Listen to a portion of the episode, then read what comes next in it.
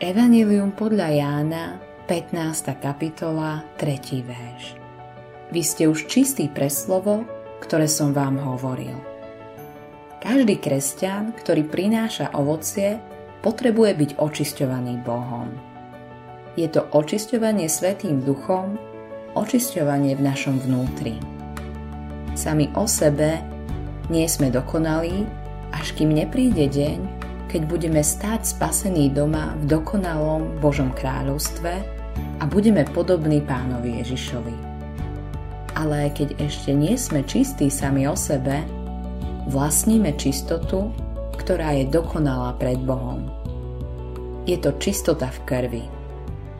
Spočíva v tom, že Pán Ježiš svojou krvou odňal všetky naše hriechy a naplnil za nás celý zákon. Toto očistenie sa stalo mimo nás, bez nášho pričinenia. Kvôli nemu sme už teraz čistí pred Bohom.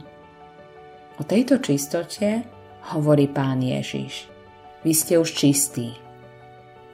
Nehovorí, že budeme čistí, ale že už sme. Sme kvôli tomu slovu, ktoré nám hovoril pán Ježiš. Pán Ježiš ho povedal večer práve potom, ako pokáral učeníkov za ich hriech. On videl veľmi dobre, akí učeníci boli. Ale aj tak im hovorí, že sú už čistí. Prijali jeho a Boh ich považuje kvôli Ježišovmu zástupnému dielu za čistých. Tak je to aj s nami. Kým veríme v Pána Ježiša ako vo svojho spasiteľa, vlastníme všetko, čo On vykonal.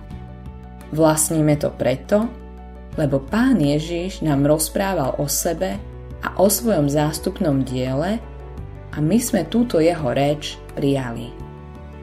Všimni si to pozorne. Nestojíš čistý pred Bohom preto, lebo chápeš tak veľa zo slova o pánovi Ježišovi. Ak rozumieš veľa, o to väčšia je tvoja radosť v pánovi. Ale ak aj rozumieš málo z toho, čo Ježišovi vlastníš, stojíš pred Bohom čistý preto, lebo Pán Ježiš tebe hovoril svoje slovo tak, ako je v Biblii a ty si toto slovo prijal.